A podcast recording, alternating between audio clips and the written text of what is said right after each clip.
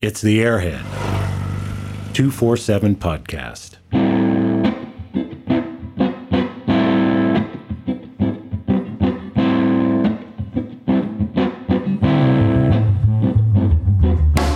The Airhead 247 podcast, powered by Wedgetail Ignition Systems, state of the art ignition for your 247 Airhead. Proudly made in Australia by motorcyclists who love their BMWs by the BMW Motorcycle Owners of America, who invite you to ride inspired. And Boxer2Valve.com, the premium supplier for all your airhead replacement parts. Now, let's get this thing fired up. Well, here we are again. Greetings, everyone, and thanks for tuning in. We'll dive into part two of our chat with Tom Cutter here in just a moment. I want to take this time to put out an APB, that's an all points bulletin, for all of you that have survivor bikes. And what I mean by that is a 247 or 246 airhead that's still wearing its factory paint job, is unrestored, and still using a vast majority of its original components. Yes, there are variations on this theme. However, I think you all know what we're getting at here. The reason is we're starting a survivor series spotlighting these machines We'd love to hear the story of your bike. If you've got one that fits the bill, drop us a line at airheads247 at hotmail.com. Let us know some of the history of the bike, where you found it, how long you've had it, and any notable repairs, modifications, etc. you've done during your ownership tenure. Also, please include some good quality photos we might share with everyone as well. We'll have more information on this project in the coming weeks. But in the meantime, if you've got a survivor, original paint, time machine, as I like to call it, no matter the condition, we'd love to hear from you. Again, airheads247 at hotmail.com. All right, enough of that for now. Back to our conversation and part two with Tom Cutter.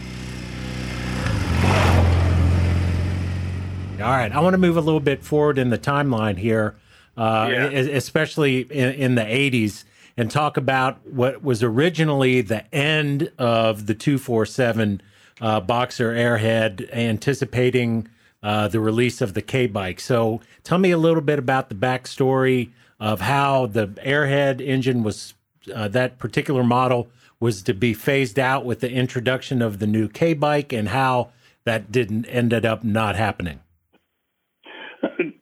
I'm, I'm trying to think. They didn't make much fanfare about it. They told us we're going to do some last edition models.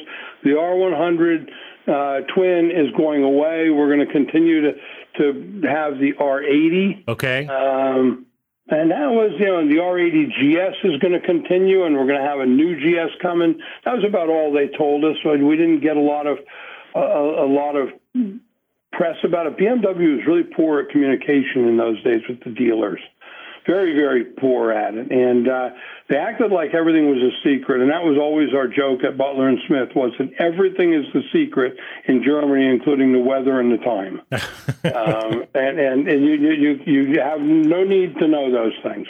Um, and, and that's the way we got treated. And that was the same with those models. Very little fanfare. I don't recall. I mean, of course, I was going through a lot of personal issues at that time. I was getting divorced, relocated, a lot of other things happening for me as well. Um, I left that dealership in 1986, the one in Staten Island, and uh, um, floated around for a while, did some other stuff. so I really wasn't tied in on a day to day for a couple of years. Mm-hmm. But uh, the R100, the last edition series, it didn't ignite any hot new sales. I mean, we sold them. Um, people came in, yeah, the white one looked good. Yeah, I'll take that one kind of deal. Nobody was like calling up from Ohio saying, hey, have you got a last edition bike? Save it for me kind right, of thing. Right, right. Yeah, we were getting those kind of calls for STs. We were getting those kind of calls for our 2995 R65s. We bought two trailer loads of R65s and put an ad in the New York Times says R65 was it the our sales manager made an ad said phone the neighbors wake the dog it a 20 R65 2995 free BMW helmet I come to work the day after it ran in a Friday afternoon it ran in the New York Times on Saturday morning I get a call from the shop uh, like an hour before opening time, said, "You better get down here." So the people are starting to fight over position in the line. Wow. That doesn't happen for selling BMW motorcycles. Yeah, no kidding. Get there, and my sales manager has got a, is grin from ear to ear. He says, "Look at that." I said, "Yeah, okay," but the problem is we're only making about ninety dollars per bike. Well, said, so don't give away anything else, please. but you're ga- you're gaining customers, obviously, too. So there, yeah, there's that. You know what? it's not the the biggest single profit area for a dealer in those days was the day you sold the new vehicle. Really? You had a chance to make six or seven hundred bucks. After that, you know, your service the service wasn't the huge uh, uh, money maker that it is now. Um, you know, labor rates were low. Um, BMW's warranty acceptance and rejection rate was exceptionally high.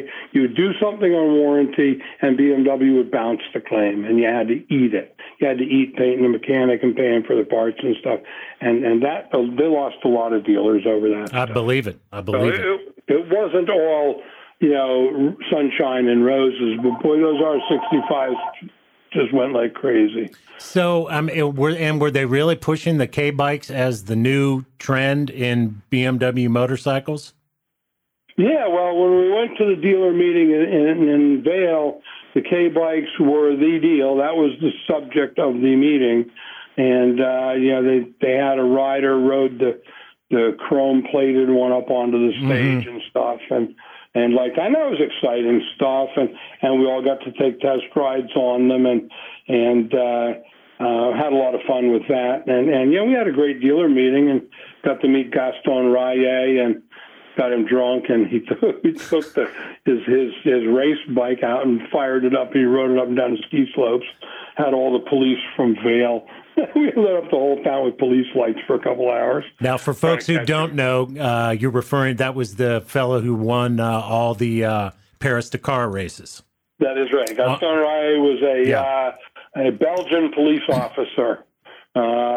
Uh, standing tall and sucking in his chest, the top of his head, where his eyeballs came about to the level of the gas cap on his Marlboro modified R80 GS race bike. That's right. Also, uh, wasn't yeah, he a, stool to get on? Affectionately known, I guess, as Tom Thumb in some circles as well. Uh, I would never have called him that. I had way too much respect for him. He was a really cool guy. Fair enough. Fair uh, enough. Really a nice guy to, to know, and and uh, uh, I didn't have much contact with him after that that first weekend, but we hit it off right away. And, uh, you know, I tend to be the ringleader of getting people in trouble. okay, good. well, and so I don't want to talk about the K bike a whole lot here, but I just think it, it bears to mention or, or bring up in the conversation. Uh, I did, from my perspective, that didn't seem to resonate and take off as much maybe with the buying public who were already aficionados of the Airhead 247 as maybe BMW thought or is that just uh, my opinion and I'm off base? Well, it was they were selling to a different clientele, and they did sell well. Yeah. The, the K series were good selling. They were stone axe reliable. Um, thank God they came. They came out of the. They came out of the box running well. No major problems. They had a couple of recalls, but they had a foot peg recall. Big deal, you know. Yeah, right. The dealer could do that that recall in a half hour during any service on the bike. You do it for a customer while he waited in the showroom, kind of thing. There was no problem. Um, they were good bikes. They were absolutely bulletproof bikes. As a matter of fact, I joke now that if you have an internal engine problem on a K bike, don't fix it. Just throw away the motor and get another one because another... every dealer in the country has a motor out of a K bike that he's taken out of a wrecked bike, and the motors go forever. Fair you enough. Know, it's you know you'd pay less for that motor. You'd be buying it by the pound, and uh, you'd pay less than you'd pay for four new pistons for your stock K motor. Yeah, yeah, yeah. That's a good point. And because uh, they're all over, they're out there all over the place, and uh, still uh, probably still the case today. Uh, they were good, rock solid motorcycles. They took people a lot of miles. I had a lot of customers who went over 100K with no problem at all. If anything, BMW kind of shot themselves in the foot because the bikes were very futuristic uh, styling wise. So they didn't fade. The appearance wise, they didn't fade compared to the newer models coming out each year. So they didn't generate a lot of new buyers because people were like, "Well, my bike is good." Yeah, that's a good point. Yeah, I'm going to do my rallies and stuff this year, and my bike is good. I don't need to get a new bike. Yeah, that's a fair You know, point. there- there's something to be said for changing stuff just for the sake of change. If you want to sell, if your goal is to make money selling new product. Yep.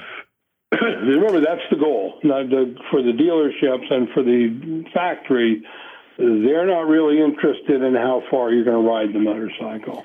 So That's not a money maker for them. Yeah. Now, going on then, again, there was the actual real end of the 247 model run uh, in 95. So, compared to sort of what you were hearing, which I guess really wasn't much back uh, in 84, how was that handled uh, with dealers and uh, with BMW NA, and I guess to some degree uh, with your customer base and people you knew?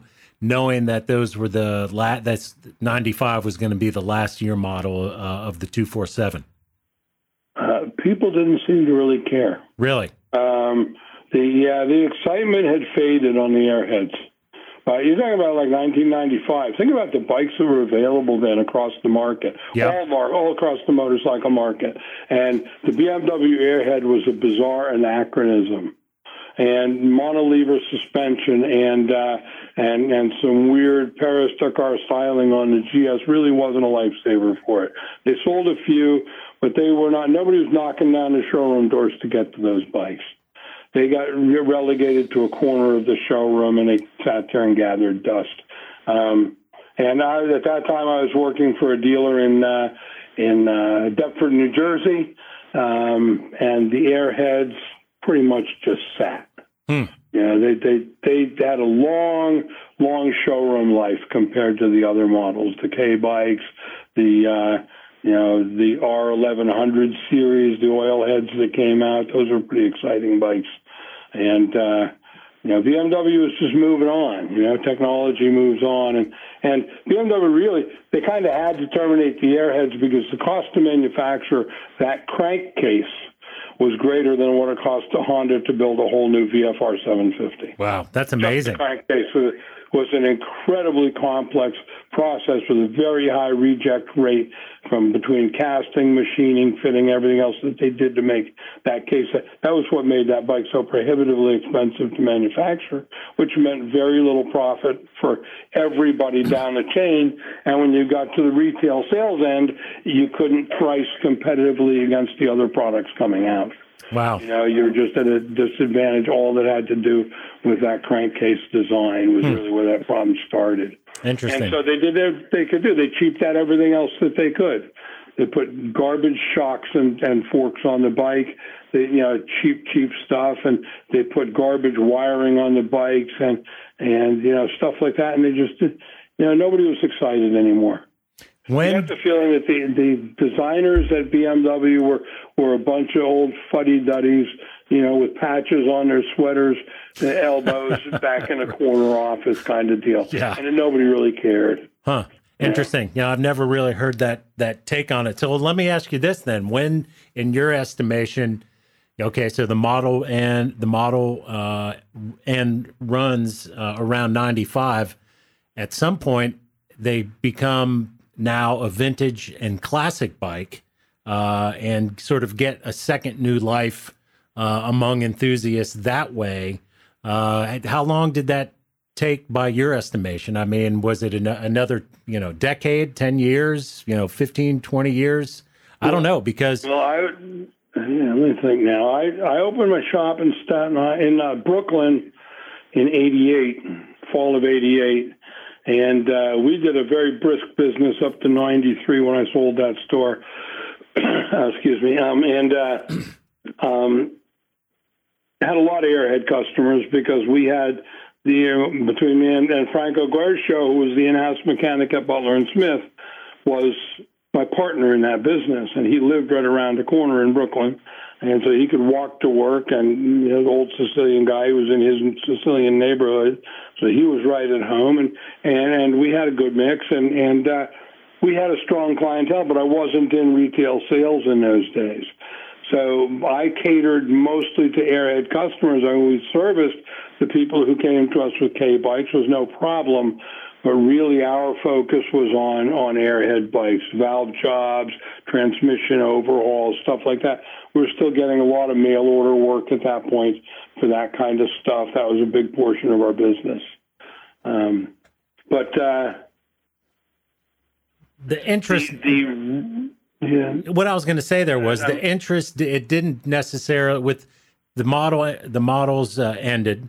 Uh, production of the Airhead ended, but the interest and sustainability of the bikes and people who wanted to keep them as long-term riders or you know whatever that didn't seem to really necessarily die off. No, absolutely not. I mean, look, we go to an MOA rally in 2021, and there's an active airhead community there. Mm-hmm. I do airhead tech seminars at the national rallies, and the seminars that I do average 250 people in the seats.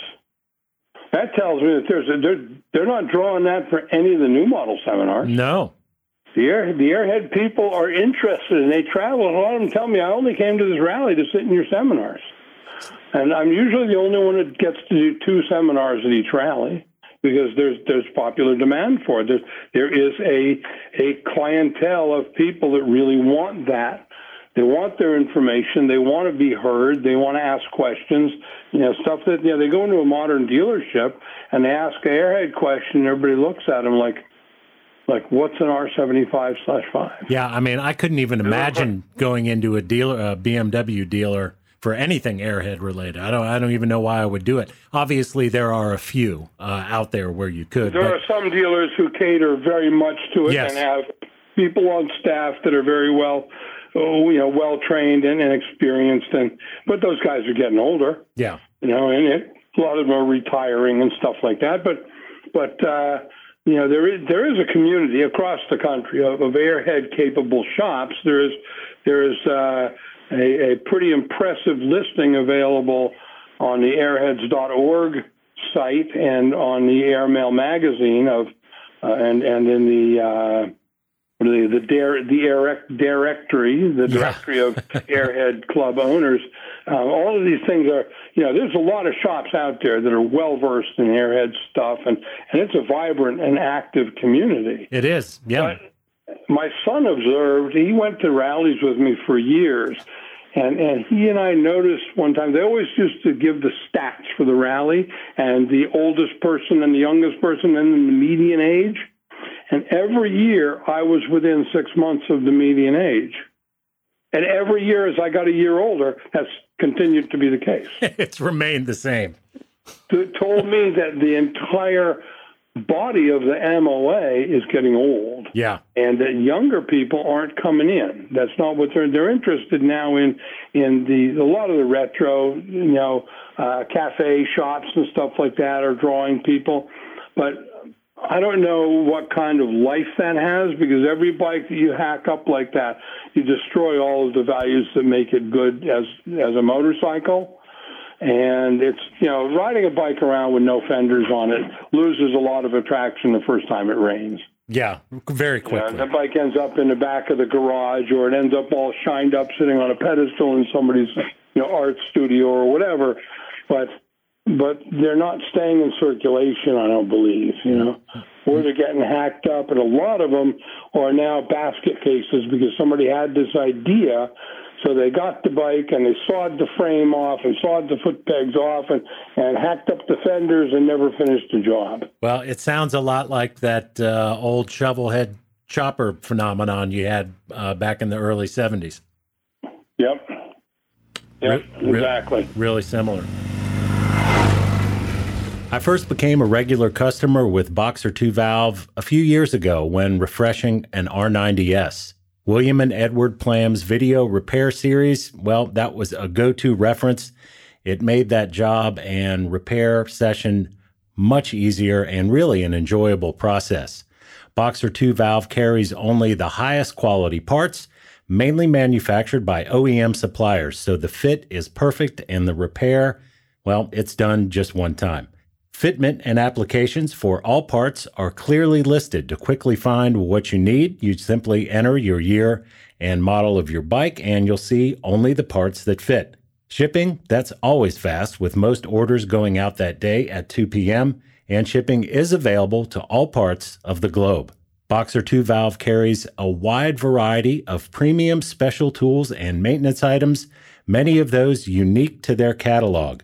William and Edward and the team at Boxer 2 Valve are airhead fans, and as they say, with a passion for simpler times and uncomplicated machines. Check them out for all your parts needs, boxer2valve.com. That's the number two, boxer2valve.com. I want to ask you, Tom, I want to ask you about uh, a couple things here um, as we're sort of wrapping up, at least on the timeline here of uh, of your time with these bikes. Um, you got to meet Hans Muth, uh, and I guess that was at the 40th anniversary celebration uh, of the R90S. And I've seen yeah. I've seen on the internet uh, a lot of different pictures of that event.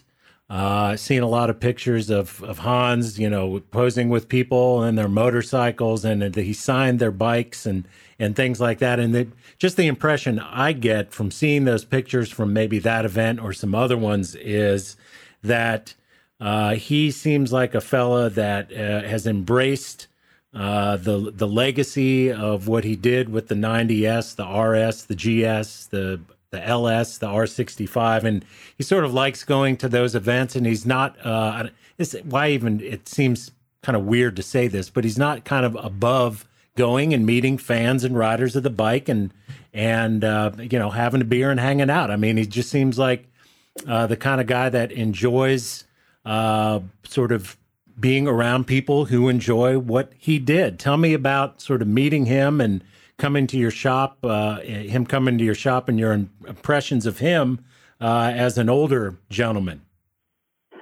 Um, Hans is quite a character. He's uh, God. I, I, hope to hell at his age that I'm anywhere near that healthy. Right. Um, he is he is a go getter, and he he is active. He is, like many Germans, is healthy. He's fit. He takes care of himself. He uh, just a real pleasure to me. From the moment that I met him, um, you know, I, I met him at a. Uh, it was a dinner, it was like a VIP dinner before the R90S anniversary celebration, and I happened to be seated next to him and across the table from Ray Blank, who was the senior vice president of American Honda Motor Company.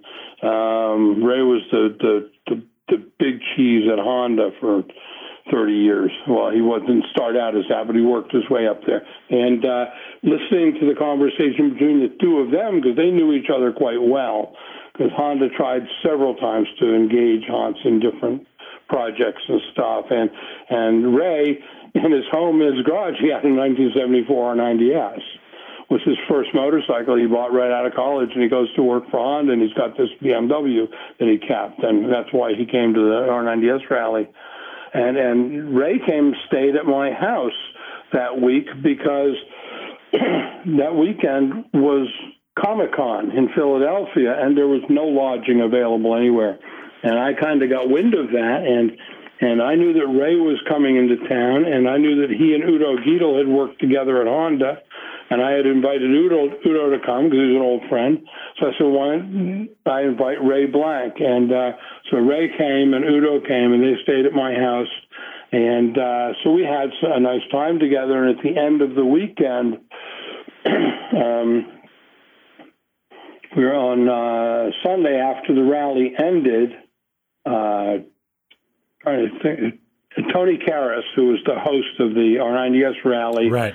Uh, and Todd Trumbore invited me to go to a lunch as they took Hans back to the airport. And so we met up right pretty near my house, which was sort of en route.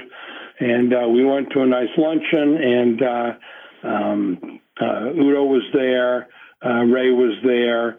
Uh, had a bunch of people, heavy hitters around the table, and and just you know, it's the kind of thing where we just did our public thing at the rally, and now we kind of get to you know, we're all industry people.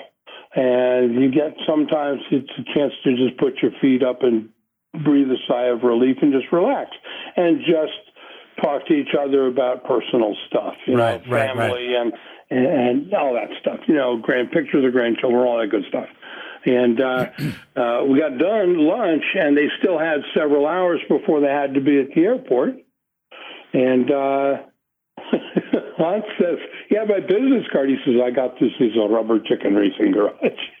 well, the rubber chicken racing garage is just my garage at my house, and it had a rubber chicken hanging up in the corner. It was part of a Halloween costume that I had one time. And and when we were building the shop in my garage, the guy that was building was my neighbor, an Australian guy, and I was wiring up the phone. And I said to him, "Pick up the phone and see if you got dial tone." And he picks up the phone and he looks at the rubber chicken. And He says, "Hello, Rubber Chicken Racing Garage. May I help you?" And I said, "You just named it." Yeah, the name stuck.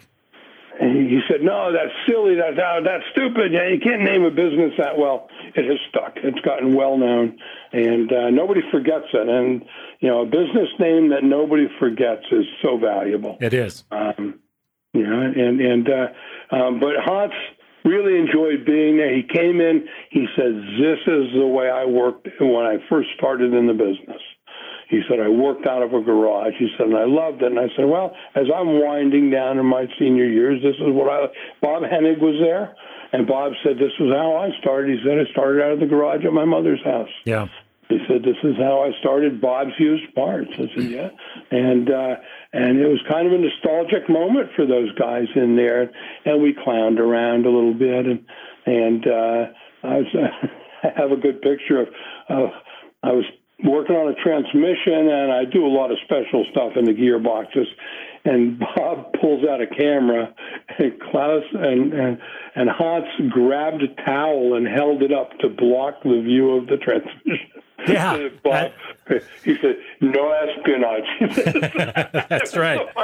we all got a great laugh out of that, and just you know, it was just it was a moment for us to all kind of let our hair down after several days of being on presentation. You know, it's like those kind of events are exhausting. They are, and you know, I was going to say, he Hans has got to be a pretty patient guy to go to something like that because you know you're around, you know, however many people were there 50 60 70 guys on rs's and s bikes and how many times somebody come up to me and say oh i'm a great fan of yours uh, you know thank you for doing this and you know you you're yeah. responding to the same sort of conversation you know 95 times over a two day period so yeah you have to have some i've learned a lot from him by watching him handle that because i get that too i'm not yeah I've gotten, you know, not to blow my own, but I've gotten pretty well recognized in the airhead circles.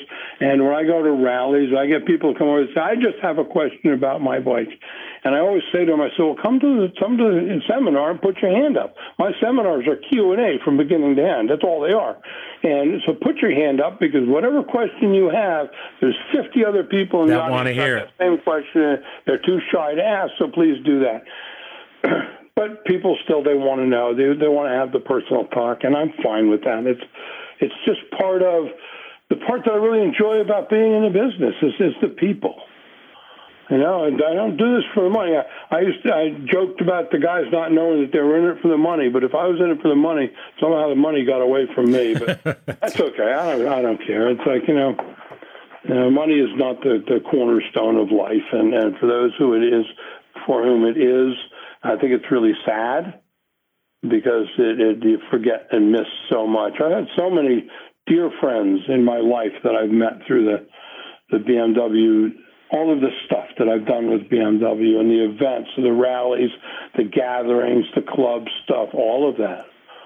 You know, it's been just so so reaffirming, and uh, uh, you know, these are friendships that have that have real legs to them. You know. Yeah, that's the true. BMW customer from my shop in Staten Island was my best man at my wedding. You know, it's like you know, people they get into your life and they get under your skin. Yeah, and along those lines, uh, I don't know when this happened, uh, but you know, you also uh, the the friend of the Marquee Award. Now that is uh, given uh, by whom uh, to to you, and what's the sort of criteria as the friend of the Marquee Award? I mean, I've heard the term, but I don't know much about much about it. Okay, First, it's friend of the marque with one E. Oh, okay. It's a separate term. Then Thank you. Marquee is what you put above the movie theater to say what the coming attraction. Okay. Friend of the marque. is the brand. Got it. Okay. so now you know that. I do. Thank you. Now, now you know as much about it as I do. okay. All right. it, it's always been kind of shrouded in mystery because I always kind of thought it was a car thing. Yeah. Because the vast majority of people that received it are in the car world, and then they decided to do it for a few people in the motorcycle world. And I would say that I recognize, and you know, there are very few Americans that have received it. Maybe, maybe eight or ten. But unfortunately, and this kind of you know is weird, and I don't know how it happened. But one of the, I think the vintage BMW club decided to start. They they usurped the award and started making their own Okay. And giving them out because I've seen them. I've been in these shops, these guys that do vintage stuff, and they've got a friend of the Marque award, a little plaque. And I look at it and I think, you're not on the list. I don't know you from the list. And they said, no, I got that from the vintage club, but it doesn't say vintage BMW owners. It's just got a BMW logo on there. But anyways, I digress. Yes. That's uh, that's just an odd anomaly. But um, the the award is given by the Council of BMW Clubs International, which I don't even know what that entity is. Me neither. I really don't understand who. Yeah. I think that it is overseen by BMW somehow.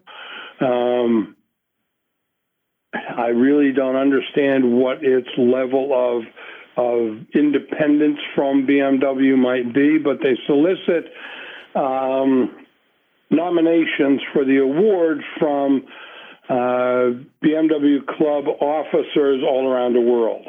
The officers, you know, they, they fill out a form that says we nominate this person because, and here's their CV, and and and this is why we think that it would be appropriate. Yeah. And Mike Friedel approached me one time, and he said to me, "I've nominated you for the for this award," and I said, "Oh, that's nice." And I didn't hear anything about it for a really long time, four or six years. And then uh, I got a call from, I think it was Vince Winkle, called me from the MOA and said, Oh, you're going to be receiving this award, and Muriel Farrington is going to present it to you at your local BMW Club's Christmas gathering. So Muriel showed up. At the, I was a member of the Mac Pack as our local club, and uh, we had a Christmas thing every year, and she made this little presentation of the award. the actual award and the medallion and everything is absolutely gorgeous. They're they're archival quality stuff. It's really beautiful, but there's not a lot of, about what it means. I don't really. I mean, it's nice, you know. I mean, I've been I've been a supporter of Yeah. BMW. You know, I've been under the BMW umbrella since the day I was born, sort of. but- Exactly. uh, yeah. You know, I've been in the BMW industry for 50 years. Uh, this this summer will make 50 years that I've been in the business, and uh, um, you know, I've left and gone off to do some other pursuits for a couple of years here and there because, you know, like everybody, a boy's got to eat, you know, and you got to feed the family, and and I just never was really good at turning motorcycling into a profit center. You know, I sold motorcycles, I sold services, I sold parts. I just never made a lot of money at it. I didn't manage the money well. Um, just wasn't what I was good at.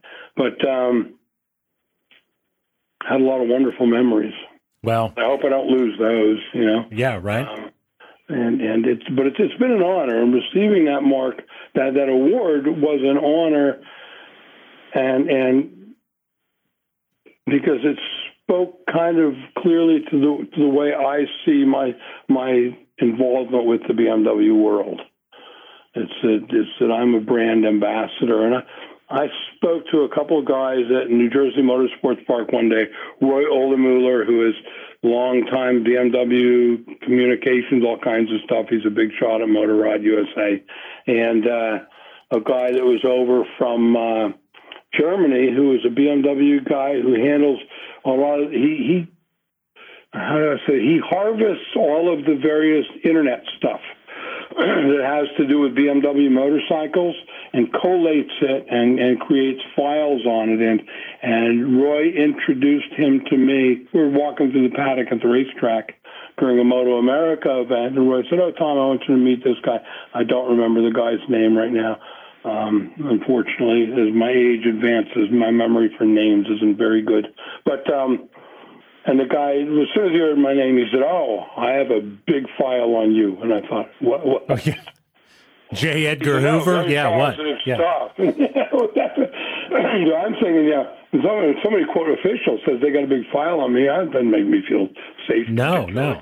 But uh, he said, he said, uh, and I said, he said uh, we have a lot of stuff. And I said to Roy, I said, I don't understand why they gave me the Friend of the Marque award. I said, I have never been anything but completely candid about my opinion of what BMW does. He said, you know, he says, you are an ardent spokesperson for the Marque and, and you, nobody restricts what you say. He said, and that's really valuable to us to have that perspective. And I thought, well, yeah, they could send some money my way. That'd be nice. Yeah, yeah, right. Is there a check with that? Uh, yeah, well, like, can't even buy a Big Mac with that, but you know, but it made me feel good. Yeah, well, and uh, deservedly so. Uh, I, I, think that uh, if there's, you certainly meet the criteria and, and more uh, for what they designed the recipient to be. Uh, all right, Tom, let's talk uh, one more sort of question, bring us up to modern day topics, and then we'll quickly sort of run through the last of our sort of four questions we ask everybody on this podcast. Uh, I want to talk to you as much as you'd like to mention about the Wedgetail ignition system. Um, we do see new products from Airheads from time to time.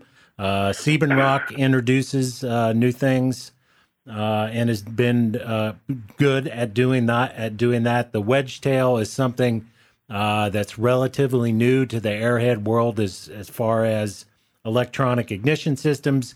You've seen, I imagine, quite a number over the years, everything from the Dyna 3 uh, to the other offerings that have been out there, improvements on the BMW brand. Uh, why did you want to become a U.S. distributor uh, for Wedgetail? Um, oh, that's easy to say because the guys who make the Wedgetail follow my philosophy exactly, which is quality, quality, quality, and Everything else comes after you get the quality product. We don't we don't cut any corners to save money. We don't cut any corners to find the cheaper mass produced item. We don't buy anything out of South Asia or China other than the the housing for the bean can. And even those we've had to hold very strict tolerance standards with them to get those and to, to be able to have reliable supply. But all the electronics in them uh, are U.S. made, all and and U.S. still makes the best electronic stuff quality wise. Um, and the uh, the bearings and stuff are all stuff you could buy off the shelf at any bearing supply place anywhere around the world. And I really like the philosophy. The guys in Australia who came up with this, uh, Mark Morrissey, got me on board real early, and we were both really frustrated because the Alpha ignition we had both you know, tied our wagon to that brand, and we had a five year run of just constant failures. And the the manufacturer and distributor turned a blind eye to it. Just did not acknowledge any of the failures, and we ate. I, I bought back about a dozen systems, and they're like three hundred dollars systems. That's a significant outlay for a small shop and I have all those sitting in a box, and they're junk now because they just quit working, and the people were frustrated. And the problem is, you lose a customer because you have a customer that gets stuck on the road. You have a customer who believed your word that it was a good product, and then the product fails, and the customer always then has got this question in their head of, well, I don't trust what you say anymore, and that's what really hurts for me is because I, I'm up, I'm up front with my customers. I say this is what it is. This is this is the deal. I don't don't ever hedge and cover up and dance around stuff. Um, so the point for the wedge tail was to give people something reliable, and to do that, it was going to take a new design. And one of Mark's customers was a guy by the name of Langdon Green, and Langdon is a Australian supercar. Uh, I don't know exactly. A computer engineer for, for Formula One and supercar racing, I guess. Is I don't really know his CVs very well, but um, but he's a magician with things electronic and sparky sparky, um, and he's recognized as that around the world. and Langdon also owns a bunch of antique motorcycles, including airheads.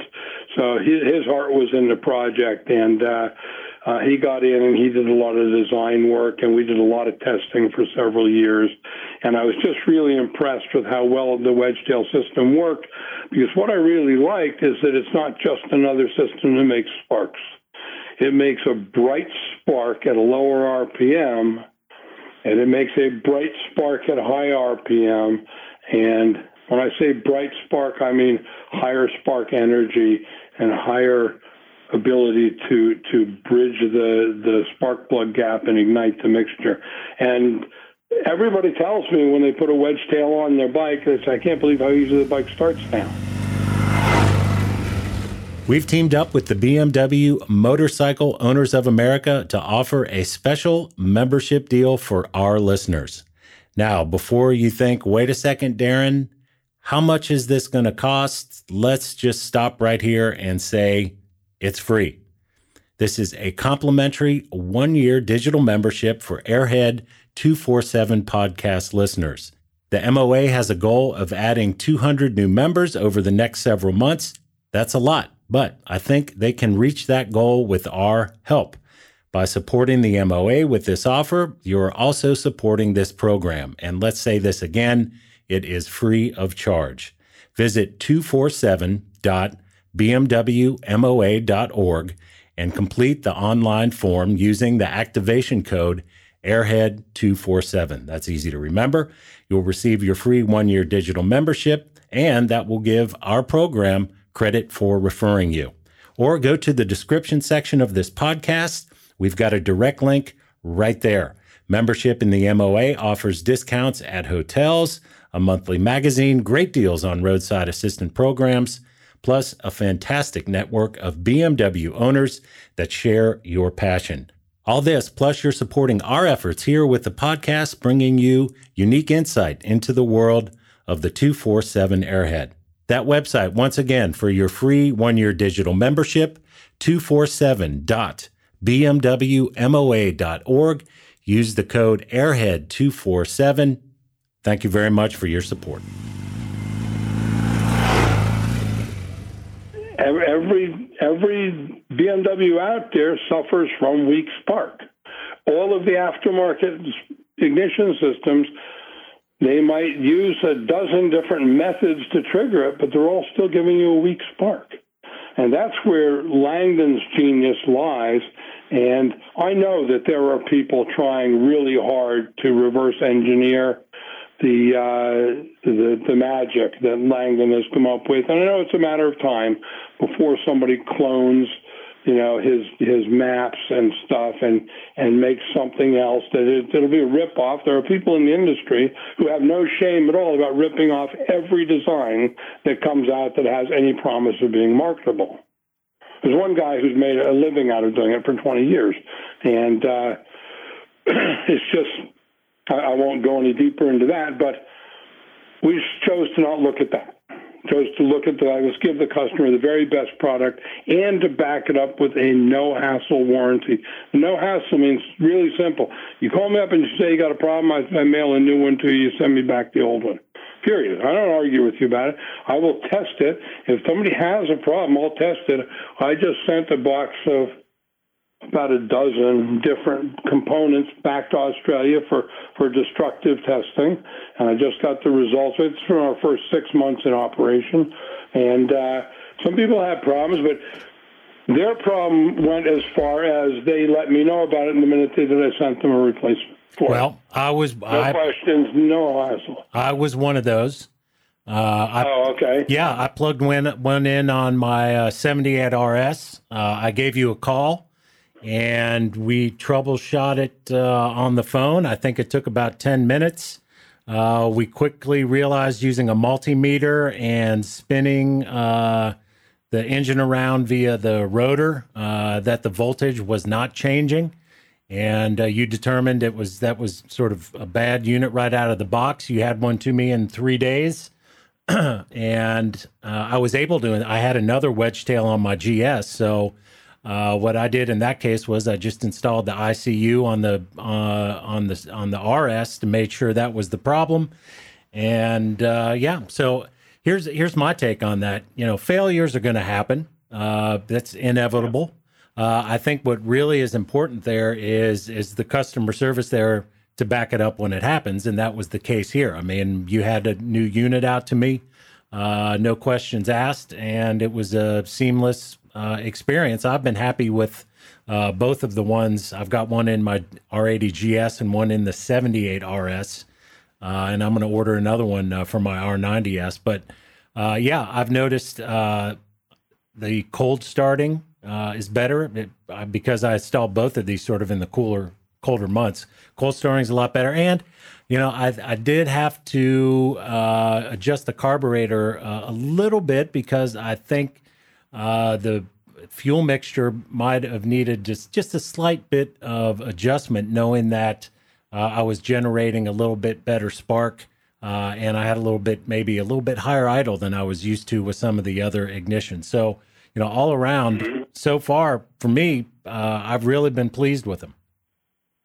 Uh, I'm glad to hear that, and and uh, the important part for me is that a we have a good product that I believe in. Yeah. And B, but the customer service aspect is incredibly important for me. I grew up in a business family. Uh, there is a chair at Tuck School of Business at Dartmouth College named for my grandfather. My grandfather was third president of United Fruit Company. My grandmother's nickname was Chiquita. And that's what they named the banana packaging process yeah. after. So, so customer service has been, you know, getting a good product to market has been a family thing. When I grew up, I or my parents they owned a sporting goods store in New Hampshire, and I heard them talking every night over the dinner table. Would be a conversation about. It wasn't all about how many of this they sold and how many they sold. It was this customer had a problem was it handled to the customer satisfaction? Yeah. It never wasn't handled so we made money. It was was the customer satisfied. Small town in New Hampshire, people talk, and I've my attitude is the whole world talks now. The whole world is a small town because of the internet. Yep, well people said. Talk. And, and, customer service is so incredibly important. And, and I bend over backward for anybody that comes to me with a problem, and, and I will address and deal with that problem and and I will just continue to go to bat. And I've gone out of pocket a lot of times for my customers. I mean, I've had a few people come at me trying to um, pirate my my work and and to to carry it to other vendors and stuff. But you know that's been such an isolated circumstance. Even with them, I try to I try to you know give service with a smile as far as I can. You know. And there comes a point there when there are some problems, but but overall, um, I think people who know. I mean, I guess it, it's telling that I have customers that I first serviced their motorcycles in 1975. Sure. Yeah, that's and are still coming to, and those are in Vermont. And those people find me in Pennsylvania, and they come to me. They buy parts from me. They call me up with questions about their bike. You know, they welcome me in their home. You know, I'm their friend. I'm not just a guy that sold them stuff. I, you know, these people are my friends. You know, I'm married to a BMW rider that I that I met by selling her a motorcycle. Actually, I sold her two motorcycles. okay. and I, I gave her exceptionally good service. Yeah, I, I was just going to say. Yeah, we could go. Yeah, yeah, yeah. And give me that look. yeah, we could go a number of different ways with that line there, but let's just let's just summarize that by saying uh, wedgetailusa.com is the website uh, yes. for those. And then, of course, people can also reach you, Rubber Chicken uh, Racing. Just put that in in the Google machine and, and it'll come up there. But yes, I've got two of them. Just Google Tom Cutter BMW and there you go. There you go. 68 pages of hits or something like that. But wedgetailusa.com is my U.S. website for sales. You know, like all of my websites, it's not complete because I'm horrible with web stuff, and uh, I've got so many things on my plate. It's springtime in the motorcycle business. Yep. I got so much going on that I just, you know, the website is functioning, and I've got as many orders as we can produce units for. So, so I'm not really anxious about having the website generate more sales if I can't get the product. I mean, I've got product. I've got more coming. I just got a notice from DHL that I got a pretty large shipment is sitting in customs down in Philadelphia. Okay, good. I'll have that in a couple more days. So I'll have product. I'm looking forward to the MOA rally this year.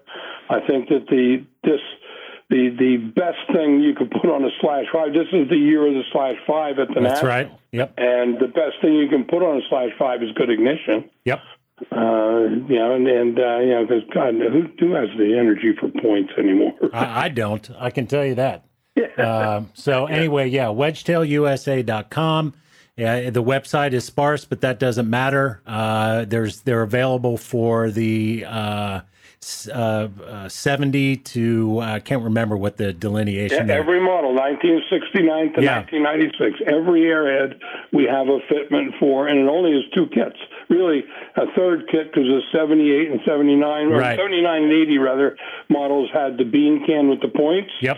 So we require one extra wiring harness for that. To, to, to put the module back behind the coils.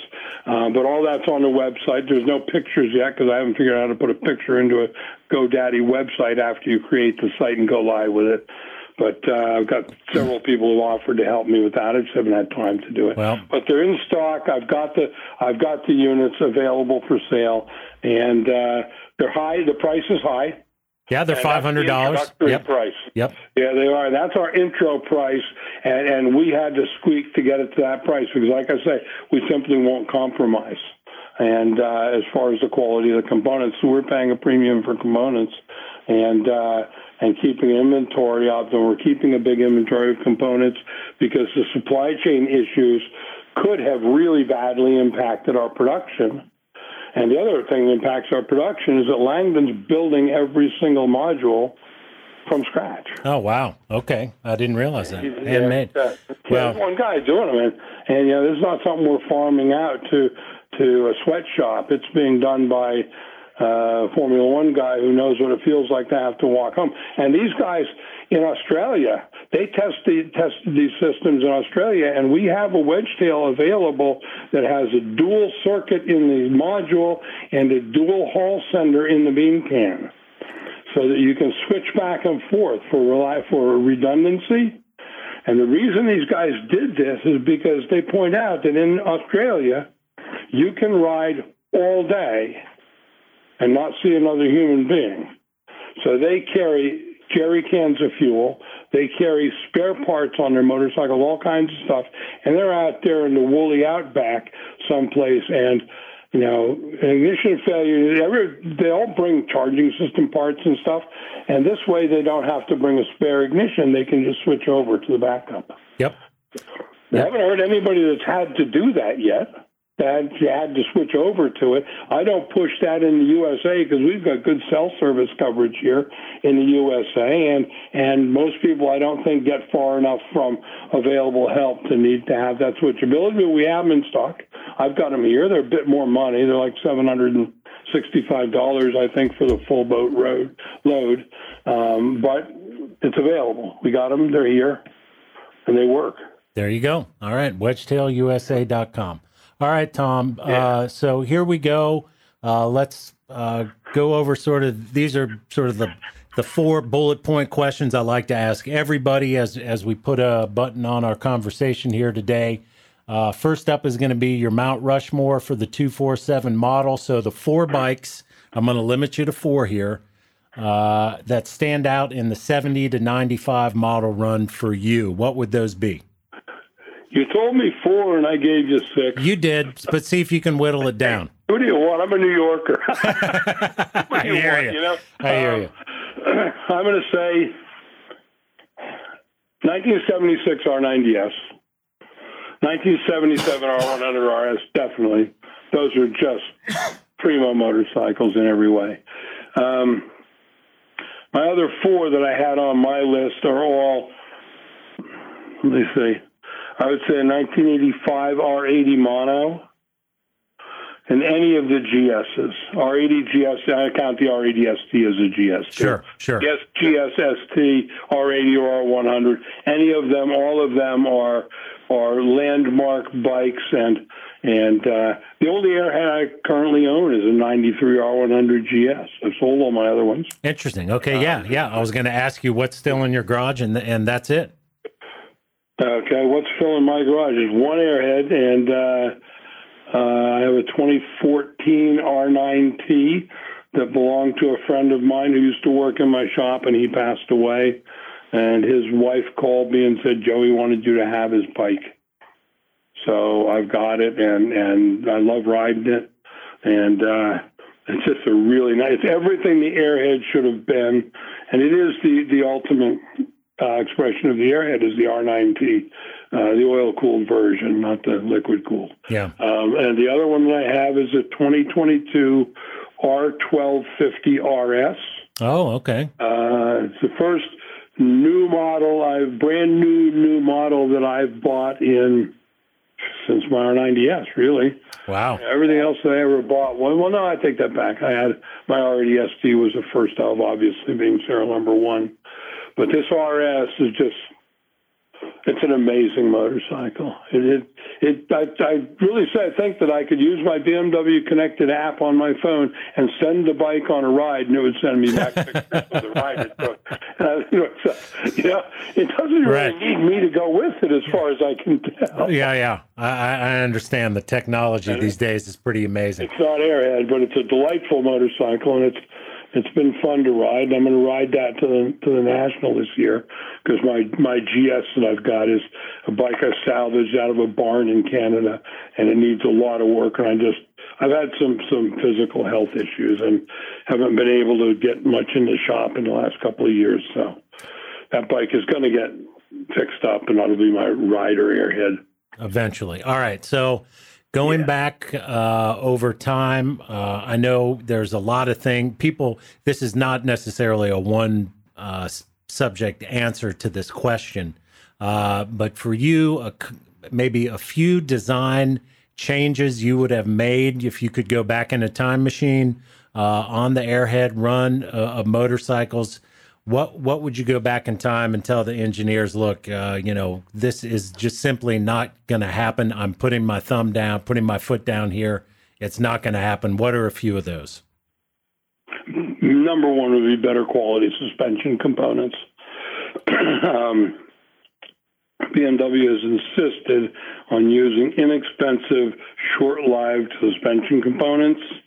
And replacing suspension from the aftermarket is a huge financial hit. is that now let me jump in and say is that doesn't seem to be uncommon in the motorcycle industry in general that might be a, That's true. a broad brush but that always seems to be a shortcoming uh, even on the most new modern bikes You, well, mostly you're correct. Although a lot of manufacturers are now offering high-end stuff with with Öhlins suspension and stuff, which isn't even the best. no Öhlins is far from state of the art. A lot of it is just gold anodizing on old crap. But, that's exactly right well, you know, I, I, call, I, I call it like I see it. Yeah. Um, you know, it's a lot, lot of flash, and not necessarily you're not necessarily getting the very best technology. But to me, I don't care about the latest technology. I want something that works, has some adjustability for the rider to tailor his ride to the load, and and uh, in that regard, one thing people come to me all the time. Well, I'm not a racer, so I don't need fancy suspension. And I point out to them, I say, "Oh, yes, you do," because you know what racers never do? They never load up their camping gear on the back of their bike and have their wife hop on. that's a good point Never happens on a race bike. A race bike has one seat. We know exactly how much the rider weighs. We can build the suspension for that rider and put it on the bike. And when the flag waves, they go away and they go really fast. For a touring rider that's going to ride across the United States between fully loaded camping and commuting to work on Monday through Friday, and then going on a trip with a passenger on the back of the bike, you need a tremendous variation, a vari- um variability of a suspension adjustability, and it takes high quality stuff to do that and to last and to hold up over the lifetime of the ownership of the motorcycle. yeah it does And uh, You know, there's there's uh, everybody gets in the motorcycle. Suspension business seems to get drunk on the idea of let's get a lower lower price, let's get a lower build price, so we can get more money out of it, so we can make more money on it, and and there's I was about to go down another road with all that, but suffice to say that that your choices in supplier of suspension in the United States right now for airheads are woefully narrow, um, and and that's not a good thing for the consumer. All right, suspension and it's I and I, I agree with what you else? wholeheartedly on that. See, everybody's always making a suspension change. Uh, the other, other things, the styling issues I think that you know BMW when they came with the slash fives, you know, they had a few colors that they didn't offer on slash twos. I think they should have gone with more colors. They had more colors for the cars, and I thought, God, you build the bikes in the same building. Yeah, right. But hell can't you put gas tanks and fenders through the paint booth with the other stuff? I mean, like, how hard is that? I mean, Harley Davidson figured it out a long time ago. The number of different color options you can get with a Harley Davidson is dizzying. It is. It always was. Yeah, that's it true. It's been since the dawn of time. Harley Davidsons were available in a bazillion colors, and they that's part of what let people personalize them. Um, the third thing I would I would have never allowed the toaster tank and two the chrome side covers to get out of the factory, I would have said no and no, and uh, uh, just never let that go. I think they're just hideous to look at. Uh, I, I had a toaster tank. I, you know, I immediately replaced it with the larger one. I thought it looked better and was more practical uh, with the carrying well, capacity. Um, now, in retrospect, the toasters are kind of unique and it's kind of a neat thing. You shine up those panels and they look kind of good. But in the day, we used to, and I, I makes me cry. We used to take those panels off and put the rubber. BMW made a rubber knee pad available that had a little cutout yeah. in it for the bracket that held it, so you could put it on and you never knew that the toaster tank, the panel was there because the tank was painted underneath and the striping worked and everything, and and that's the way we sold them. We used to take off those panels and stack them on a shelf in the garage at the wheel shop. And one day we were we were cleaning up and cleaning out the garage. There was a big garage with a lot of shelves, and I came to that stack of probably I don't know 15, 16 sets of toaster panels and uh, I took them down. They're all, you know, starting to rust and gathering dust. And I just took them over and stuck them in the dumpster. Mm. Yeah. now those people are getting five hundred bucks for a pair of. I know. Well, it's like that with I anything. I got to put my kids through college, but I threw them away. You know um, that. The other thing that that. Um, oh, sorry. Yeah, that's fine. Um, I. Uh, I think the BMW should have stayed better ahead of available tire technology and incorporated in their engineering. Um, you know, one of the things that the rest of the industry has not has not failed to do to address is using the best tires available today, the best sizes available today. You know, 17 inch tires both ends currently are are what works. Um, there's so many choices available for riders. Even back in the day, you know, when we had 19 front, 18 rear, you know, a lot of the, the industry was going 18 both ends, and then it was, you know, for a while the industry went to 16 inch front wheels. That didn't last very long, but 17 inch front wheels started to come in, and there were a lot of good tires developed for those. They could have put more rubber on the road, and that would have improved sales because it looks better. Uh, now you see guys building these these cafe rods, and what do they do? They all put a big tire on, but and some of them were going way overboard with it. They're putting these big, ugly white walls on, but know, some of these things I wonder, really wonder if these people cleaned their glasses lately. But um, know, they uh, know they should have stayed. I, I think BMW should have stayed ahead of the tire technology better. As far as the basic product. the Airhead's a good product. It's a really good product, you know. And their their issues with their their reliability issues with gearboxes and stuff like that is because they have stuck firmly with a German, a large German supplier who just isn't giving them the quality control. I don't think Getrag ever gave BMW the quality control that they deserve to have as a a proud manufacturer of German products. BMW should have gotten better treatment from Getrag. Was Getrag the, they were responsible for eliminating the circlip in the later model transmissions? I can't say who actually made that decision because I wasn't privy to it, but man, in retrospect, we sure know that that you know savings of of a few cents at their end um, just had a major impact on owners later on. And it's not like they didn't know because even on the bikes that had the circlip, frequently the bearing moves on the transmission shaft and pushes the circlip in like a conical form, and and the the fifth gear wears. That the design is flawed. It shouldn't rely on the bearing holding the gear end float.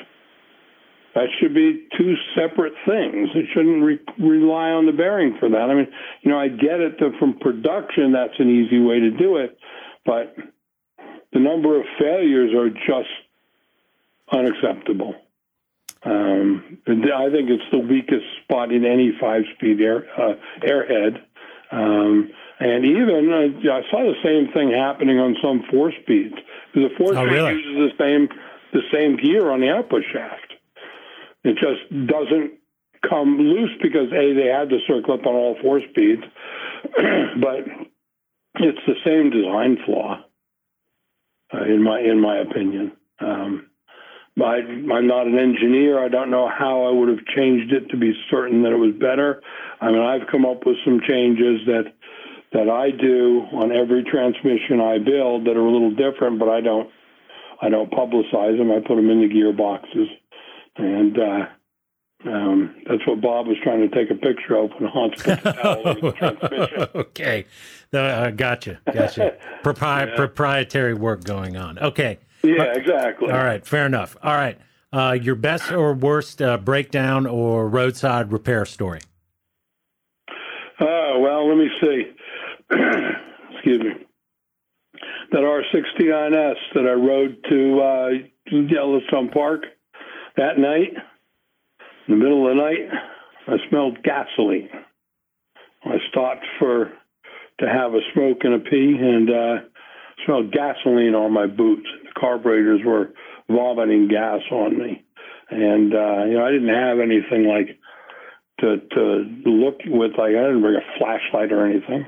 You know, I I barely even had a warm shirt. Um, and uh, I had to work by moonlight to try to figure out how to fix this leak in the carburetor. I really didn't know much about mechanical stuff in that time, um, but I managed to get it sort of sorted out and got to my destination, and all the gas didn't run out on my foot. Um, the other one was. Uh, I'm going to call it heat related, when most of the heat was happening on the rider brain. It was on me because I failed to. I had the same failure happen repeatedly on a ride to the MOA rally in Sedalia, Missouri in 2012, and. Uh, um, I remember how hot it was that summer too. It was ridiculous. The, that whole trip, I well, I rode from Summit Point, West Virginia. I left my trailer in Summit Point and rode my R100 Fake S from there. And um, the bike was fine on the highway. Run down the highway, it was fine all day long. I, you know, see the mileage, decide that I needed to pull in for gas. When I rolled off the throttle to go up the exit ramp for fuel, by the time I got to the top of the ramp, the bike would be stumbling and stuttering. And by the time I got close to the gas station, the bike would shut off and it wouldn't restart. And I was like rolling, trying to restart it and then I would have to jump off and push and push, and sometimes push a few feet, sometimes push, you know, a hundred yards. And pushing a hundred yards, I wear all black leather. I don't wear like like nylon and and Aerostich gear ever. I wear leather because I'm a racer and that's what I wear. And black leather in 100 plus degree temperatures when you're pushing a motorcycle that's loaded for a weekend of of touring is that's not really a healthy thing to have happen. And so the bike would quit, and I'd push in, I'd get in for gas, and I'd fill it up for gas, and I'd pull it over in whatever shade was available. Um, and uh, I remember one of the times that I was stopped, a lady got out of her car with an umbrella and held the umbrella over me because she saw how much I was perspiring. well, I worked on my carburetor, and it wasn't a carburetor problem, but I couldn't figure out what was wrong. Yeah, because my brain was fried. And and and some guy stopped and he. He said, what's, what's the matter? Can I help? And I said, no. He said, what's it doing? And I told him, it was my Harley did that. He said, they changed that thing on the ignition, that sensor thing on the ignition, and that fixed it. And I think to myself, dude, go away. You know, don't bother me. I'm, I'm sweating you. Just, so he left. And then the next day, middle of the day, it's hot as hell, the same thing, and the bike is stopped, and I'm trying to work in the shade of a building at high noon. You know, the, the shade was like six inches wide, and and uh, I'm trying to figure out what the hell is wrong, and I'm taking the tank off, trying to figure maybe there's something wrong with the coil, and I couldn't figure it out. And the guy stops, yeah, yeah. He said my four wheeler had that problem, and it was that that sensor thing on the motor. He said when it would get hot, it would shut off, and I'm like, yeah, yeah, yeah, go away. You know, I didn't say him, go away, but I'm just thinking to myself, just go away. You know, what what help are you? You know, there's the old story about you know God sends all the people. Right, yeah, exactly. Right, right. And then I'm in St. Louis, and I'm under the place where all the highways interchange over one over overpass under the other and stuff. And I'm going up there and get stuck in the little stop and go traffic, and the engine temperature goes up, and the bike shuts off and I'm on the side of the road, and there's about four inches of, of shoulder, and uh, it starts to rain hard while I'm under there. And fortunately, it wasn't raining directly on me. But what I didn't realize was there was a drain, storm drain from a highway above me that let out its discharge right where I was standing. I'm standing there in my leathers with my helmet off, and suddenly I've got a gusher coming down my back of water. And I'm trying to figure out what's wrong with the bike. But I did figure out by then that it was heat related. And I took the front engine cover off the bike and I just stuck it under my bungee cords on the back rack. And the bike started, and I just drove away in the pouring rain. And uh, I got all the way to the rally that way, and, and, and it rained most of the way, but no more shutdowns. And I replaced the hall sensor on the Endura as an EME product, uh, Endura Spark Ignition, and they sent me and they overnighted one to me, so I got it. That was when John Raisky owned EME, and I was his first dealer. And uh, so he overnighted a, a new uh, ignition trigger to me in. Uh, at the hotel in Sedalia, and it happened to be the same hotel where the BMW parts bigwigs were staying. Both the guys from Germany and the one from the U.S. The guys who are like walking around incognito at the rally, and they always do that. There's always dozens of BMW people at the rallies who won't tell you they're from BMW. They just talk to people. They just if you talk to somebody at a rally who's got a German accent. There's a reasonable chance they might be working for BMW. Okay, insider. Among yeah. the people. Anyways, anyways, I digress. Um, and and so these guys sat on the curb and watched me change this thing, and I did it, and I made a couple of friends in the process that that actually helped. I we set up a back channel uh, Craig Vechorik was there too from yep. Benchmark Works, and, yep. and we were able to set up a back channel with these guys into the parts system that was outside the BMW dealer network to report problems. And remember when they had the bad points, the Chinese points? They didn't know about that at the factory. They didn't know in their part system that there was any problem because point sets under $20 dealer cost. Therefore, the dealer can't make a warranty claim on it and his parts sold over the counter, and the dealer just gives the customer a new set of points and says, "See you later." Yeah. If the customer even goes back for a new set of points and figures out that it was a defective set, so they never knew that they had. I've heard five thousand or ten thousand sets of bad points they put out all over the world. And they never knew at the factory that they had them bad until I asked them why they kept selling them. I said, why do you guys keep pushing this? And they didn't know. And they, they were very interested to know about it. And the other thing was um, clutch cable failures. Hmm. And I pointed out to them, I actually disconnected the clutch cable off my bike and showed it to them. I said, this is where the problem is. It's mismanufactured. They changed the way they're swaging the end on it. And I mean, now we're getting into technical detail stuff, but they were fascinated. They said, well, you know, we don't have any way to know about this because a clutch cable is not a warranty item. It never comes back to us. We don't know these problems are getting out there. And we, we trust our suppliers to, to deliver to our specifications. And uh, um, so they they slowly phased in a change of those too. And that was from reports that Craig and I, you know, both you know, either one of us individually or just one guy complaining.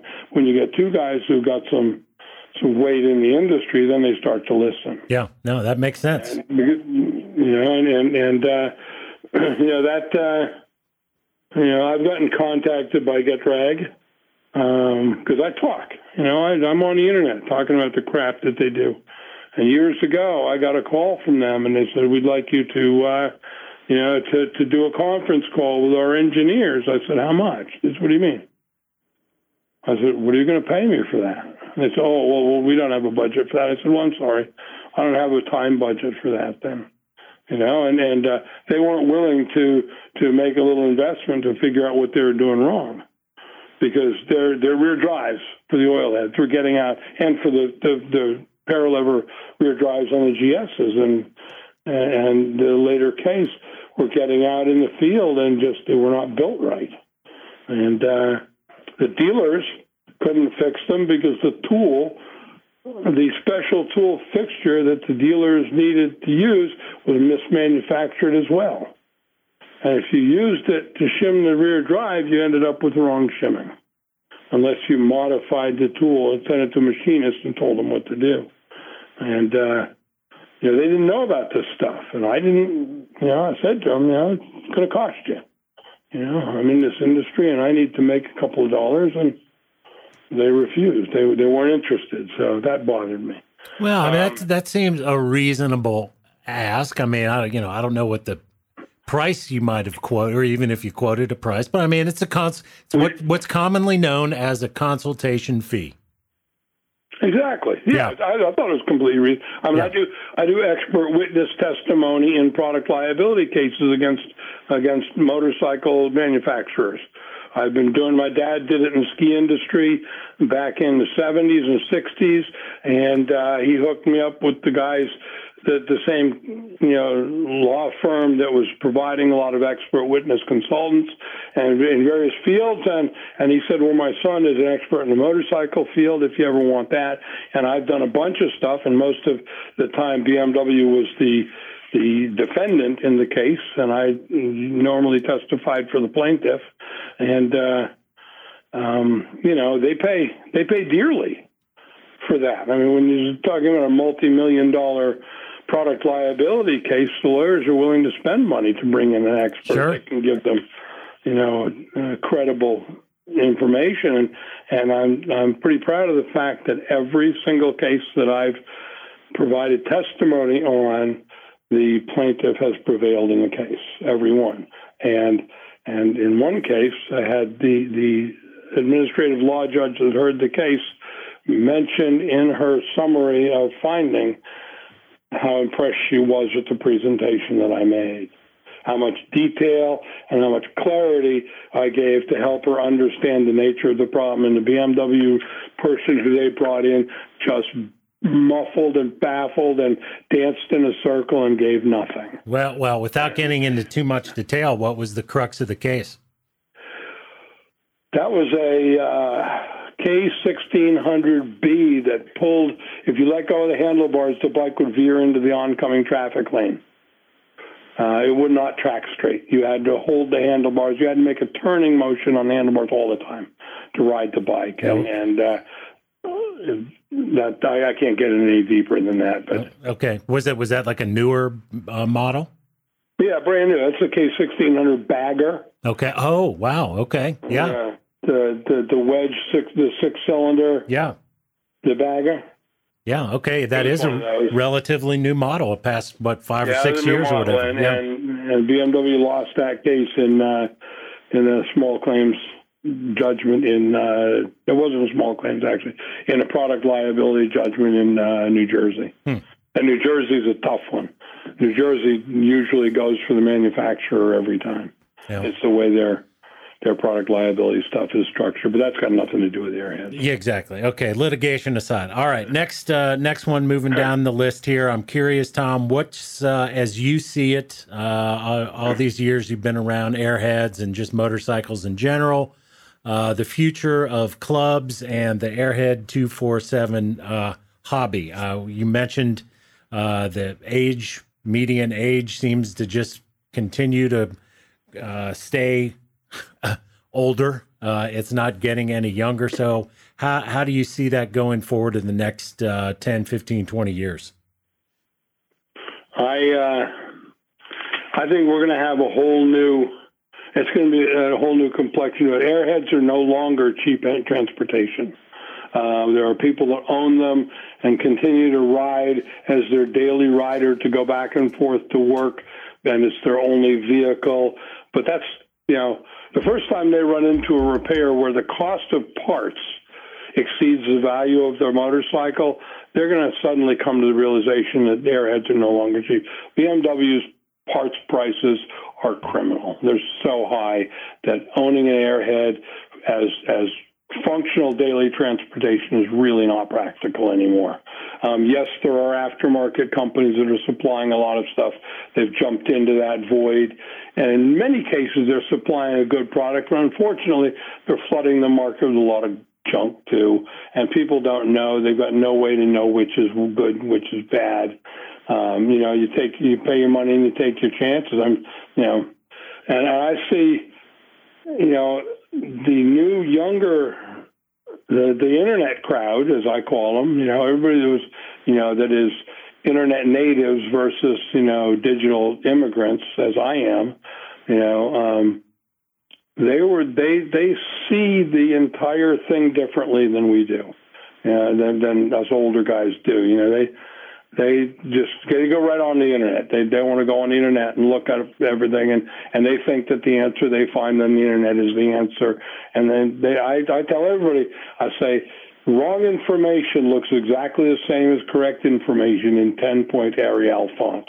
That's a fair point. Yeah, I I think that that that there's one day we should have AI that can sort the bullshit, and all of the bullshit should be presented in a in a crayon font.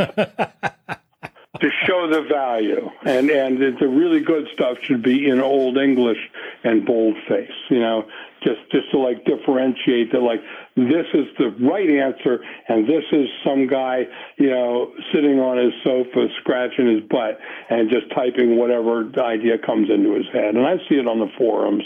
I see guys throw stuff out there. Well, you ought to try this. You ought to try that, and it's you know it, it indicates to me that they aren't thinking at all about what they're posting. That they haven't even thought through the basic cause and effect chain. When somebody says, I have this problem with my bike, you know, and then the stuff they say. But, anyways, that's got nothing to do with your question. But the clubs should be able to address that. Clubs should be able to address, for the airheads particularly, yeah. you know, we need the, the strength of more technical information. Um, tech days are good, but tech days now have, have devolved into cigar smoking and donut eating. And, you know, that's fine. and that's a great place for the old guys to, to hang with their old pals. But, but in, as I said in the thing that I sent to you, the curmudgeon thing has outlived its usefulness. I agree. You know, you know the, the, the, the airhead guys, the younger airhead riders, you know, they don't need the grumpy old guys to tell them the way it used to be because they don't care. They couldn't care less the way used. What they want to know is what is it right now? What can I do to enjoy my bike? And that's what I kind of try to look at all the time is, is who is my audience? And uh, so that's why I do the seminars, the tech seminars at the national rallies. I did my first one in 1978 in the BMW rally in Rutland, Vermont. It was the first tech seminar I did with Oak Okleshen, and we did two hours of any question from the audience.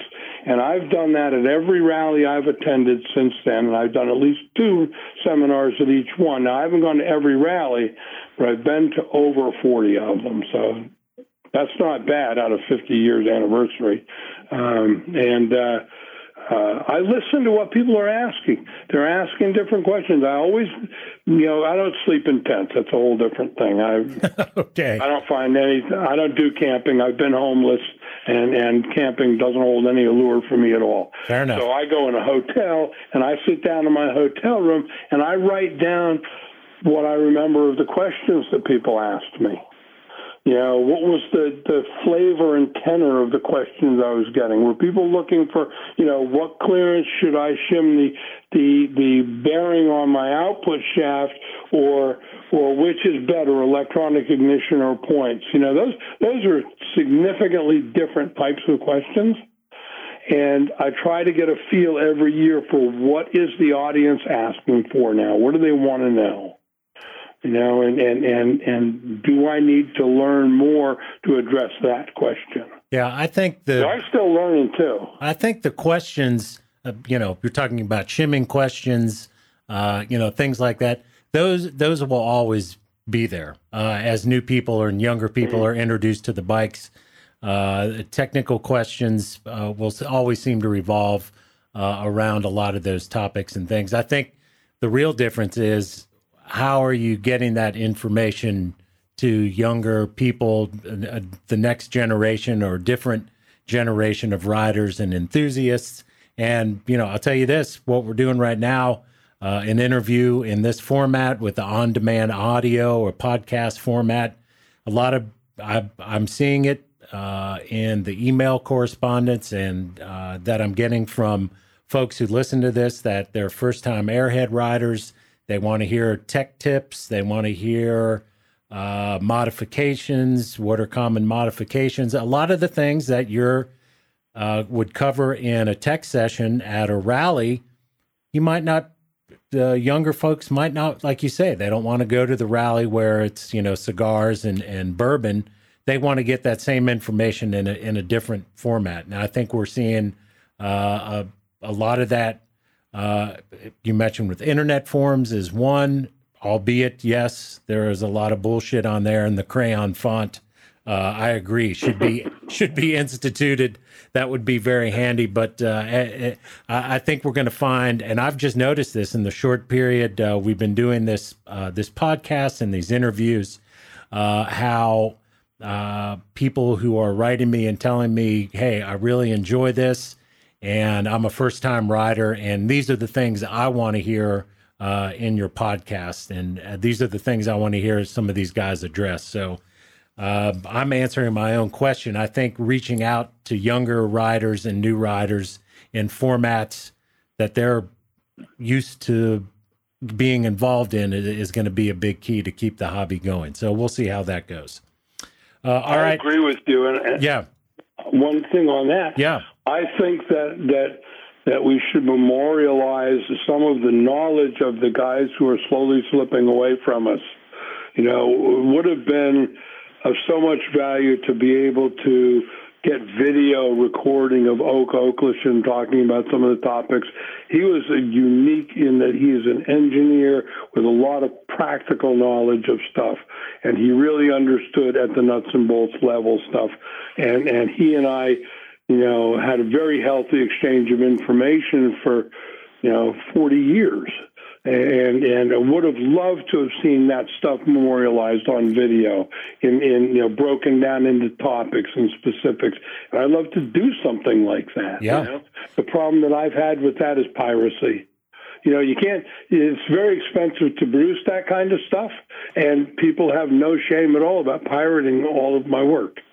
You know, I see stuff that I write on people's websites. And I'm like, I wrote that. What the hell? You know, and I contact them and I say, I say, you never asked permission to use my work.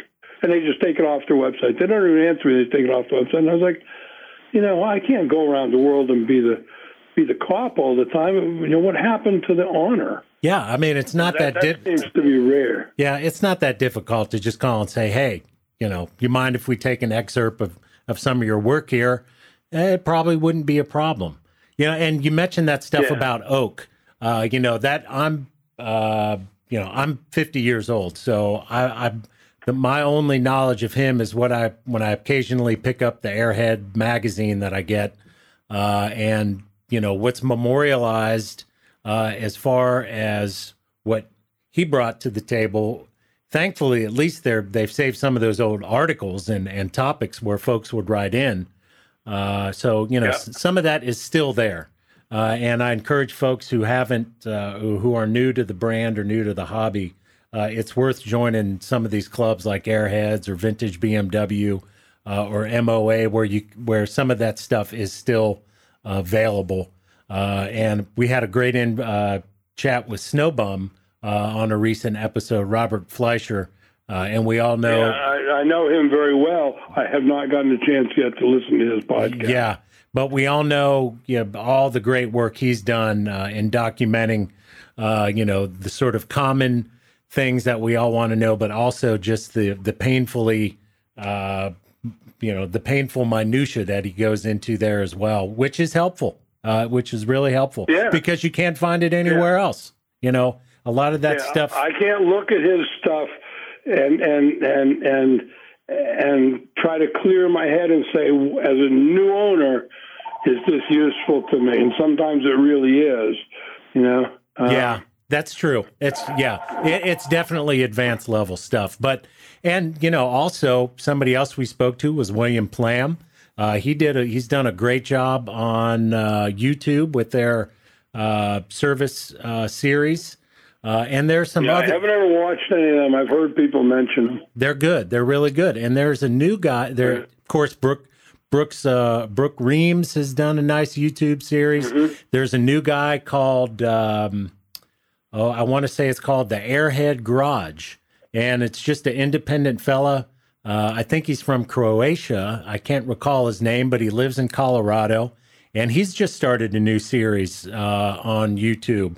And there and you know he's not breaking any new ground, uh, but it's it's another place where folks can go get information and uh, you know see work done. Uh, and the guy he does a good job. You know, he's not he's not a hack uh, at what he does. Uh, so there, as I mentioned, you know, getting the information to newer riders, newer uh, younger riders in a format that they're comfortable with, I think is where we're going to see the see that median age go down and and see the hobby continue to grow. So let's hope yeah, that's what the I, case. What I'm hoping is that'll that'll probably be the next transition that I make as I get out of doing hands-on repair work um, because my health challenges have become overwhelming. Uh, is to try to get down and document my experience and not just tales and stories, but actual technical stuff. Yeah. Break it down and, and share the way that I did. I mean, the service school that I taught in 1978 is completely relevant today Indeed. to people that own a 1977 bike. Yep.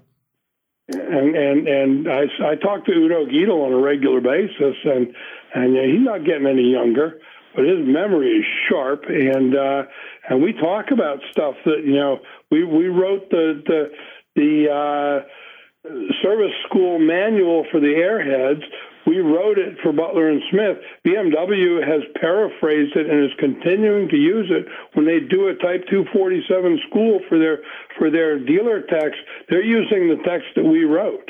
Wow. They're not using brand new stuff. It's the same stuff. Some of it they've photocopied and reproduced it a dozen times, but it's exactly the same. I have the original, you know, typed and hand marked up copies of all that stuff in my attic.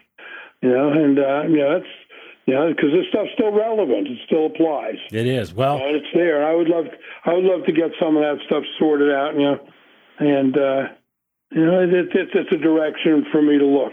Yeah. Well, uh, myself and others definitely encourage you to do that uh, for sure. All right, Tom. So last question, uh, as we. Uh, this has been a. Let me just say, thanks for all your time today. We've had a nice long chat uh, which is fine. Uh, we'll end up using this in two episodes, uh, which is just wonderful.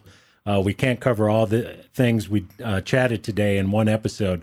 But the final question, and believe it or not, everybody always tells me they love hearing the answer to this one is what oil does Tom Cutter use in his 247 Airhead? I've got to be honest um, because I don't bullshit anybody. Good. I, uh, uh, Uh, when I do an oil change for a customer and the bike takes four quarts of oil, which most of the modern bikes do, or four liters of oil, whatever, you know, when I top it up, usually there's a little bit left. There's, you know, 100, 200, 300 cc's left in the can. I have one empty oil oil container over there, and I set it up, set this can on a funnel, and when that can gets filled, I I put a cap on it, and when I get a couple of them and I do an oil change on my bike, that's the oil that I use. Interesting. All right. Be, it, it's mostly all Spectro because I'm Spectro products dealer. Okay. Um, and that's what I run is Spectro Golden Blend. But it's basically leftover dribs and drabs that's left around the shop, and airheads don't care. As long as it's got ZDDP in it, the airhead motor does not care. There you go. That's great. And let me just say clean oil and enough oil. That's the type I use is clean and enough. That's good. And let me just say kudos to you for repurposing uh, your little bit of leftovers there. That's a that's a clever way to go about it. All right, all right, Tom. Well, look, uh, once again, uh, I really appreciate all your time today. Great preparation for the conversation. I appreciate you taking some time to, uh, you know, do some pre-interview prep, uh, write down some of this stuff. Uh, a great, great interview. And I just want to say continued success. Keep up the good work. We're lucky to have uh, guys like you to take some time to talk to us today. Uh, thank you very much, Darren, and I thank you for putting in the effort to to collect and and make available this information. I think it's really a wonderful thing that you're doing, and I hope that more people are able to take advantage of the resource and get some one-on-one time with some of the people who made this industry great. Indeed, yeah. indeed. Well said, Tom. And uh, again, thanks so much for your time today. Really appreciate it. You're welcome. Have a great day. Take care. Bye bye. Bye now.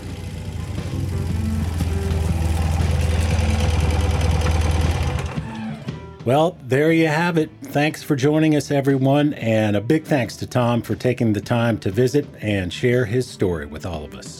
The Airheads 247 podcast is distributed and produced by From Off Productions. Our theme music is from Jimbo Mathus.